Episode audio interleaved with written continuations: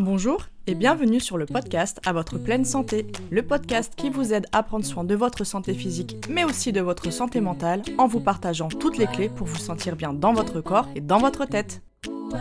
Je m'appelle Marina, je suis naturopathe et conseillère en nutrition. Suite à des soucis de santé non résolus par la médecine classique, je me suis intéressée aux médecines traditionnelles et à l'approche globale des troubles de santé comme l'aspect psychologique et émotionnel. Après avoir eu les réponses à mes questions, j'ai souhaité partager avec vous mes connaissances pour aider les personnes qui se sentent perdues face à leur santé ou leur alimentation. Ma mission à travers ce podcast sera de vous aider à faire la paix avec la nourriture via une approche bienveillante de l'alimentation pour vous sentir bien dans votre assiette, mais je vous aiderai également à comprendre les besoins de votre corps pour mieux le chouchouter. Préparez-vous à vous sentir bien dans votre corps et dans votre tête car la pleine santé se trouve entre vos mains. Je suis très contente de vous retrouver avec notre troisième épisode de la saga sur les produits laitiers. J'espère que, euh, que, vous appréciez en tout cas, que vous apprenez pas mal de nouvelles choses. Et d'ailleurs, je voulais aussi vous préciser, parce que peut-être que certaines et certains se demanderont au final pourquoi j'ai scindé ces épisodes, euh, enfin cette, euh, cette thématique en plusieurs parties, sachant qu'au final les épisodes ne sont pas si longs, on est autour de 15 minutes environ.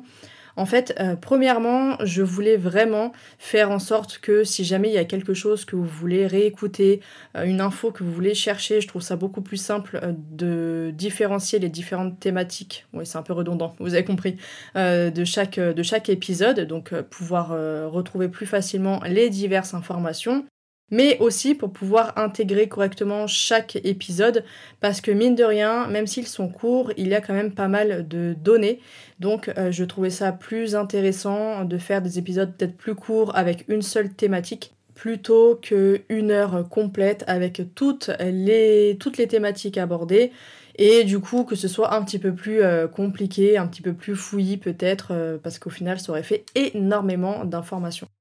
Aujourd'hui, comme prévu, je vais vous parler de la qualité des produits laitiers d'aujourd'hui et pourquoi au final ils sont aussi différents de ceux qu'ont pu connaître euh, nos ancêtres, notamment il y a à peu près un siècle, voire même un petit peu moins, 80 ans jusqu'à 100 ans environ. Et avant de commencer, n'hésitez pas à me dire si cet épisode vous a plu, que ce soit sur Spotify, Apple Podcast, YouTube, Instagram, n'importe. Ça, c'est vous qui voyez. Moi, l'essentiel, c'est que ça vous serve, c'est que ça vous plaise. Euh, et également, c'est de pouvoir soutenir mon travail pour que d'autres personnes puissent le découvrir également. Et à toutes celles et ceux qui l'ont déjà fait, eh bien, je vous remercie du fond du cœur. Alors, le premier facteur qui affectera la qualité du lait et des produits laitiers d'aujourd'hui, c'est comme je vous l'avais expliqué dans l'épisode précédent, qu'en 1980, on a eu davantage recours au processus de sélection génétique pour obtenir un meilleur rendement. Et c'est ainsi que, si vous vous souvenez bien, de nouvelles races euh, de vaches laitières ont vu le jour suite à plusieurs croisements génétiques et notamment, vous vous rappelez, la fameuse Primolstein qui est aujourd'hui la principale productrice de lait, en tout cas en France. Et quel va être le rapport entre l'apparition de nouvelles races de vaches laitières et la qualité des produits laitiers d'aujourd'hui, c'est que la composition nutritionnelle du lait de ces vaches va être différente, notamment au niveau des caséines, à savoir les principales protéines qui sont présentes dans le lait, et cette différence se verra plus précisément sur la caséine appelée bêta. Mais comme là il s'agit d'un sujet qui est assez complexe, qui demande pas mal de précision et d'explication, je rentrerai dans les détails lors du prochain épisode. En attendant, aujourd'hui je voulais vraiment vous parler des facteurs qui vont impacter sur la qualité du lait et qui n'ont pas de lien cette fois avec la génétique des vaches. Donc un point important qui va changer la qualité du lait actuel, c'est bien sûr l'environnement des vaches laitières. Parce que forcément, qui dit plus de production, dit plus de vaches à entretenir, à nourrir, à soigner. Donc dans une société de consommation comme la nôtre, eh bien on cherche l'efficacité et la rapidité au détriment de la qualité. Bon là je vous apprends rien, je pense que vous avez fait euh, le constat par vous-même. C'est l'une des raisons pour lesquelles des vaches qui habituellement broutaient de l'herbe fraîche en plein air lors des beaux jours et du foin dans la saison froide, eh bien aujourd'hui elles sont nourries avec des céréales comme du blé, du maïs, de l'orge, du soja et de l'ensilage. Alors, pourquoi une telle alimentation alors que les vaches sont des herbivores et donc leur organisme n'y est pas adapté? Eh bien, la réponse est toujours la même et très simple, c'est pour le rendement, bien entendu. En effet, pour produire toujours plus de lait, des aliments plus riches en protéines et en glucides ont été ajoutés, comme cela est écrit notamment dans les premières lignes d'une étude de l'INRA publiée en 1950 et intitulée Aspect de l'alimentation de la vache laitière. Donc je cite La sélection la meilleure, donc en référence à la sélection génétique dont j'ai parlé un peu plus, euh, un peu plus auparavant. La sélection la meilleure ne peut rien sans une bonne alimentation et l'éleveur, comme le fait l'industriel, ne devrait jamais oublier que ce qui compte avant tout, c'est le rendement. Fin de citation. Et aussi, d'après certaines lignes que j'ai pu lire, notamment concernant l'émission Dimanche en politique qui avait pour thème Quel avenir pour la filière bovine en Bourgogne, un éleveur expliquait que la technique d'engraissement au maïs n'est pas forcément moins chère, mais que le maïs fait vivre toute une filière agricole et que s'ils nourrissent leurs animaux avec du maïs, ils touchent une aide plus importante que s'ils les nourrissent avec de l'herbe. Donc là, ça concernait les vaches élevées pour leur viande. Donc je ne sais pas si c'est le cas euh, dans la production de lait, mais en tout cas, je trouvais que c'était un fait euh, intéressant à soulever et à vous partager. Ensuite, la manière dont sont traitées les vaches laitières dans la grosse production industrielle a également un impact sur la qualité de leur lait et par conséquent sur la santé de ceux qui en consomment. Parce que oui, même s'il existe encore certains producteurs et éleveurs qui sont soucieux du bien-être de leurs animaux. C'est difficilement le cas, hein, on peut le dire, des grosses industries et de la majorité malheureusement. Les vaches laitières subissent plusieurs stress importants au cours de leur vie, avec le marquage, le stress qui est au transport, euh, l'espace de vie limité, le stress social, les sources d'alimentation absolument pas naturelles comme on vient de le voir, les maladies, l'épuisement métabolique dû à une traite constante, les imprégnations répétées et le stress thermique. D'ailleurs, ce stress ressenti est prouvé par plusieurs études grâce à des données et variations physiologiques sur les vaches laitières. Mais en plus de ça, euh, les vaches laitières, elles sont imprégnées et séparées de leur veau à plusieurs reprises, généralement dans les 24 heures suivant la naissance, ce qui va forcément impliquer un stress important dû à la séparation maternelle pour que le veau ne prenne pas tout le lait réservé à l'industrie laitière. Sauf que le lait, il est collecté euh, auprès de la mère pendant ou après la séparation maternelle, donc au même moment que la vache laitière est exposée à plusieurs facteurs de stress. Et les effets du stress chronique sur les êtres vivants n'est plus approuvé aujourd'hui, je pense que je vous apprends rien. Et une vache en état de stress et d'inflammation permanente avec tous ces événements ne pourra évidemment pas produire un lait de la même qualité que celui d'une vache qui vit sa vie paisiblement.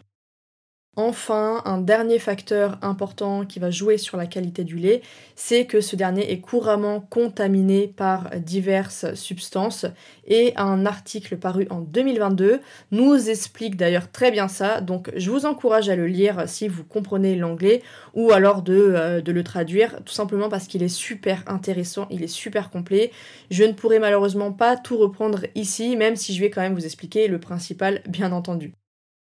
Donc en gros cet article, il explique qu'il existe deux origines à cette contamination du lait. Indirecte par la contamination des animaux, donc là c'est le point que je vais développer ici avec vous, mais aussi une contamination directe pendant la transformation du lait par la traite, la manipulation, le stockage et même la pasteurisation.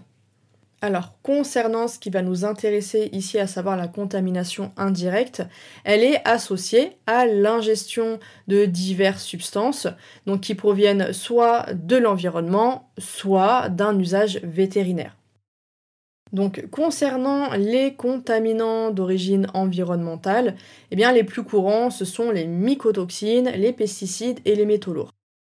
Alors, si vous ne savez pas ce que c'est que des mycotoxines, ce sont des toxines naturelles qui sont produites par certaines moisissures et qu'on peut retrouver notamment dans la nourriture des vaches. Et comment ça se fait qu'on va retrouver ces mycotoxines dans le lait? C'est parce que uniquement la mycotoxine AFM1 est réglementée, alors qu'il y a plein d'autres mycotoxines qui existent malheureusement. Ce qui fait qu'on ne va pas aller forcément chercher cette présence de mycotoxines, et donc eh bien, on va pouvoir en retrouver dans le lait. Ensuite, les résidus de pesticides sont l'un des contaminants les plus couramment trouvés avec des quantités détectables dans le lait cru, le lait pasteurisé et le lait UHT qui ont été rapportés par plusieurs auteurs. Et ces résidus de pesticides peuvent entrer dans le corps de l'animal par l'eau contaminée, mais par aussi les pores de la peau lorsque l'animal est pulvérisé ou trempé avec des traitements antiparasitaires, et enfin par l'alimentation et le fourrage contaminés. C'est d'ailleurs euh, ce dernier qui est euh, clairement la principale source d'entrée des résidus de pesticides dans le corps des vaches laitières. Le souci, c'est que leur présence dans le lait, même si elle est en dessous des niveaux maximaux autorisés, eh bien, elle représente un risque pour la santé du consommateur. Et enfin, eh bien, on retrouve également les métaux lourds qui sont consommés par les vaches, par les bovins, à travers leur alimentation. Ensuite, comme je vous l'avais dit, il y a aussi les substances à usage vétérinaire et notamment les antibiotiques et les hormones qui sont administrés aux vaches par voie orale, par injection ou sous forme de perfusion intramammaire pour traiter les maladies, favoriser la croissance de l'animal et augmenter également la production de lait. Alors, on a environ 80% des bovins laitiers qui sont soumis à des traitements antibiotiques au moins une fois dans leur vie, principalement utilisé comme promoteur de croissance et pour le traitement de diverses maladies, comme je viens de vous l'expliquer. Et en fait, selon la littérature scientifique mentionnée dans l'article de 2022, la présence d'antibiotiques dans le lait a été mise en évidence avec 43 antibiotiques identifiés dans le lait de vache, dont 18 qui ne sont pas réglementés par le Codex et les normes de l'Union européenne. Le problème avec ces résidus d'antibiotiques qui seront ingérés via les produits laitiers, c'est la perturbation du microbiote, un élément qui, je vous le rappelle, est indispensable à la santé, mais aussi le risque de favoriser une antibiorésistance qui est considérée comme l'une des plus graves menaces pesant sur la santé mondiale selon l'OMS, donc l'Organisation mondiale de la santé. Concernant l'utilisation d'hormones, l'Union européenne a interdit l'utilisation de certaines hormones par la directive 96-22-CE, sauf que plusieurs hormones sont fréquemment présentes dans le lait de vache, comme la prénisolone qui n'est pas interdite mais réglementée par l'Union européenne, mais aussi et surtout le 17-bêta-œstradiol et la progestérone, qui sont des hormones sexuelles largement utilisées pour permettre la lactation et améliorer la fertilité Sauf que cette fois, eh il n'y a aucune limite maximale de résidus requise pour ces deux dernières. Ce qui veut dire que la quantité présente dans le lait n'est pas réglementée, malgré que la législation européenne est censée être une des plus strictes et sérieuses qui existent. Donc ça, c'est un point de réponse qui, je trouve, est très intéressant pour les professionnels que j'ai pu entendre dire que c'était euh, une aberration de dire que dans le lait, en tout cas en France et en Union européenne, on retrouvait des hormones parce que, euh, bah parce que justement c'est interdit, c'est réglementé. Oui, comme on l'a vu, il y en a certaines, comme la prénisolone, qui sont réglementées. Donc elles sont pas interdites, mais elles sont réglementées. Donc ça veut dire qu'on va vérifier euh, les seuils au niveau des quantités présentes dans le lait. Mais par contre, on en a qui sont utilisées mais sans aucune réglementation, ce qui fait qu'il n'y a pas de seuil à respecter. Donc bien que la présence de résidus de contaminants dans le lait représente un risque pour la santé du consommateur, il n'y a pas de limite maximale de résidus requise établie pour tous. Le problème, c'est que les processus de pasteurisation ne sont pas efficaces pour la dégradation ou l'élimination de ces contaminants, et d'autant plus les hormones, bien qu'elles soient une source directe de contamination, avec des preuves de leur présence dans le lait cru, pasteurisé et UHT, sachant que la littérature ne rapporte pas de méthode d'élimination spécifique pour ces types de contaminants. On a également une étude de 2012 qui rappelle que selon de nombreuses études épidémiologiques au cours de ces dernières décennies, les œstrogènes sont maintenant considérés comme des facteurs de risque de cancer, en particulier pour le cancer des seins, euh, des ovaires et de la prostate. Et étant donné que l'apport en lait et en produits laitiers représente 60 à 70% de la consommation totale d'œstrogènes, il est important d'étudier au mieux le sujet des produits laitiers. Et d'après cette même étude qui visait comparer les niveaux d'œstrone et du 17-bêta-œstradiol dans le lait de vache et dans le lait de chèvre commercialisé, eh bien, la présence d'hormones œstrogènes était significativement plus faible dans le lait de chèvre que dans n'importe quel produit laitier de vache testé.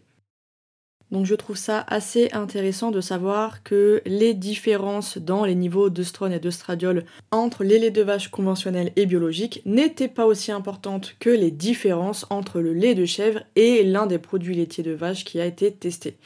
C'est pourquoi ils ont estimé que le lait de chèvre représentait un meilleur choix alimentaire pour les personnes qui s'intéressent à la limitation de leur consommation d'œstrogènes. D'ailleurs, à titre indicatif, le lait de chèvre a une concentration beaucoup plus élevée en acides gras à chaîne moyenne et il fournit 13% de calcium en plus que le lait de vache, 25% de vitamine B6 en plus, 47% de vitamine A en plus, 134% de potassium en plus et enfin 350% de niacine de plus que le lait de vache. Et enfin, le lait de chèvre est également plus élevé en chlorure, en cuivre et en manganèse. Pour conclure cet épisode, je vous recommande donc une consommation modérée de produits laitiers qui dépendra de votre mode alimentaire comme on l'a vu dans l'épisode précédent. Et je vous invite à prioriser d'abord les produits laitiers à base de lait de chèvre ou alors de brebis pour éviter toutes les problématiques liées aux hormones et pour aller plus loin, privilégier également le lait qui va être bio, les produits laitiers bio, pour éviter vraiment au maximum même tout ce qui va être utilisation d'antibiotiques et euh, toutes les problématiques qu'on a vues avec les pesticides.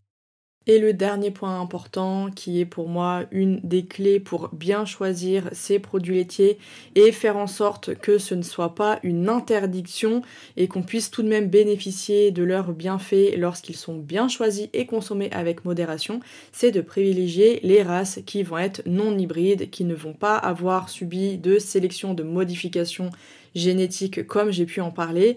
Mais ça, je vais vous expliquer le pourquoi du comment en profondeur dans l'épisode suivant qui sera donc le dernier épisode de cette saga.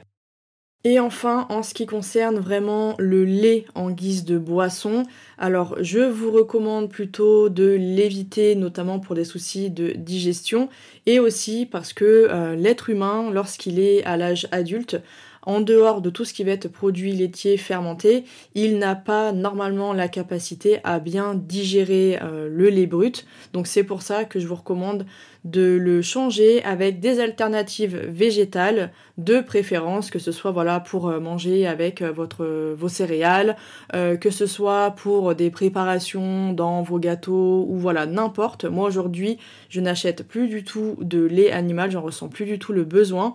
En revanche, je vais le remplacer par différents laits végétaux selon eh bien, euh, ce que je veux en faire. Donc franchement, aujourd'hui, on a un très large choix. Et pour les personnes qui vont dire oui, mais c'est super industriel, c'est mauvais, c'est rempli d'additifs, tout va dépendre de la marque de la marque que vous allez choisir. Et aussi, il faut pas oublier que le lait est constitué majoritairement d'eau parce que beaucoup me disent oui les laits végétaux c'est que de l'eau oui mais si vous regardez également la composition du lait du lait de vache c'est également beaucoup beaucoup d'eau donc si possible choisissez-les sans additifs sans sucre ajouté etc aujourd'hui je vous ai dit il existe plein de marques qui proposent des produits de qualité avec juste soit bah, je sais pas par exemple des noisettes et de l'eau par exemple mais vous pouvez aussi vous faire un lait végétal express. Donc vous avez la recette sur mon blog. C'est extrêmement simple. Il n'y a pas besoin de venir filtrer. Donc je vous invite et je mettrai le lien directement aussi dans la description pour que vous puissiez accéder facilement à la recette. Mais quoi qu'il en soit, voilà, pour les adultes, on évite le lait classique euh, en guise de boisson quotidienne. On remplace plutôt par des préparations végétales. En revanche, pour les enfants de moins de 2 ans, évidemment, on ne nourrit pas un enfant de moins de 2 ans avec des alternatives végétales car il y a des risques importants de carence. Donc pour les parents qui ne peuvent pas ou ne veulent pas euh, donner du lait maternel, il vaut mieux prioriser tout ce qui va être lait de chèvre qui sera littéralement euh, le plus digeste pour les nourrissons et les jeunes enfants. Et après, s'il y a des allergies alimentaires, là c'est un autre cas et il faudra s'orienter vers des produits adaptés. Voilà, nous sommes arrivés à la fin de cet épisode qui j'espère vous aura plu et vous aura appris pas mal de nouvelles choses. En tout cas, on se retrouve la semaine prochaine pour le dernier épisode de la saga sur les produits laitiers. En attendant, portez-vous bien d'ici là et puis à très bientôt.